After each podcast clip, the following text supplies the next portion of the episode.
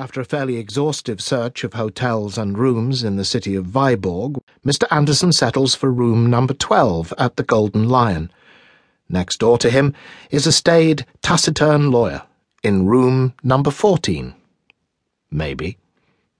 Number thirteen was first published in James's debut collection of his tales, Ghost Stories of an Antiquary, in nineteen oh four.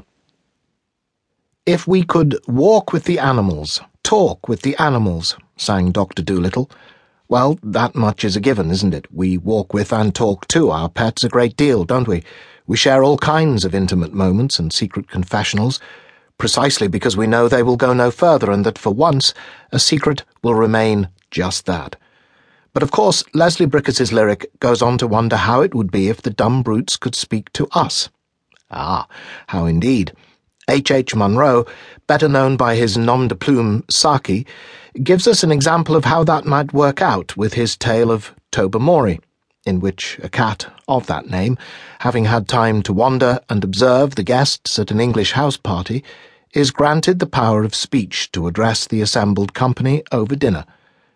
It turns out he knows one or two things the guests might have preferred to keep to themselves.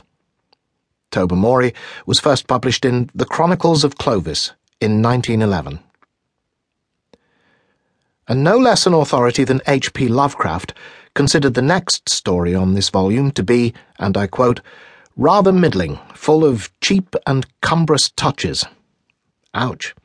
And what makes that summation especially intriguing is that the author on the receiving end of Lovecraft's damning verdict was H P Lovecraft, and the story in question is The Call of Cthulhu, surely one of his most talismanic tales. It was written in nineteen twenty-six and belongs to that great burst of creative energy that accompanied the author's return to Providence, Rhode Island, from New York. It was first published in Weird Tales in February nineteen twenty-eight.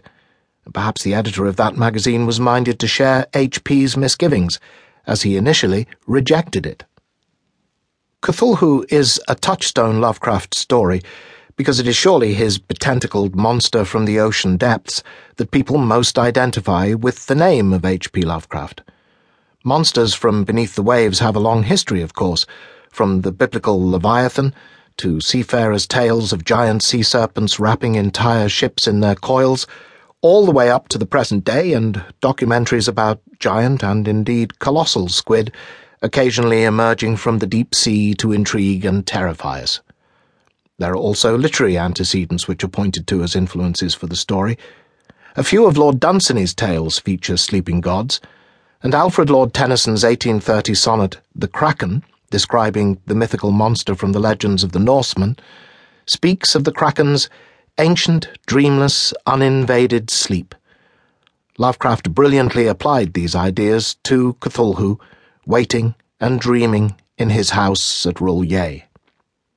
It is, of course, also from this story that the so-called Cthulhu Mythos was born, a vast, shared fictional universe. Uh, arguably, that has as much to do with August Derleth, correspondent and collaborator with and friend and publisher of Lovecraft, as it does with Lovecraft himself, who rather dismissed the idea of a structured mythology as so much Yog-Sothothery.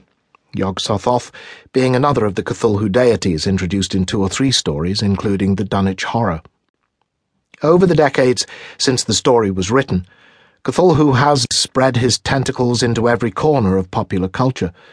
Board games, collectible card games, dice games, online games, video games, and role-playing games, a host of fiction, including work by writers such as Stephen King and Neil Gaiman, movies, and I personally highly recommend the adaptation made by the H P Lovecraft Historical Society, which is an object lesson in how to make up for what you lack in budget with imagination and creativity.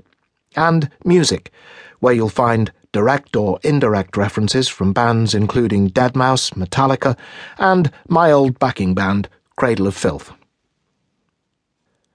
Somewhere around the middle of January eighteen forty-two, in Philadelphia, Virginia Poe, Edgar's beloved wife, was singing and playing the piano when she began to bleed from the mouth. It was the first sign of the tuberculosis that would claim her life just five years later, in her mid-twenties. The incident threw Poe into agony.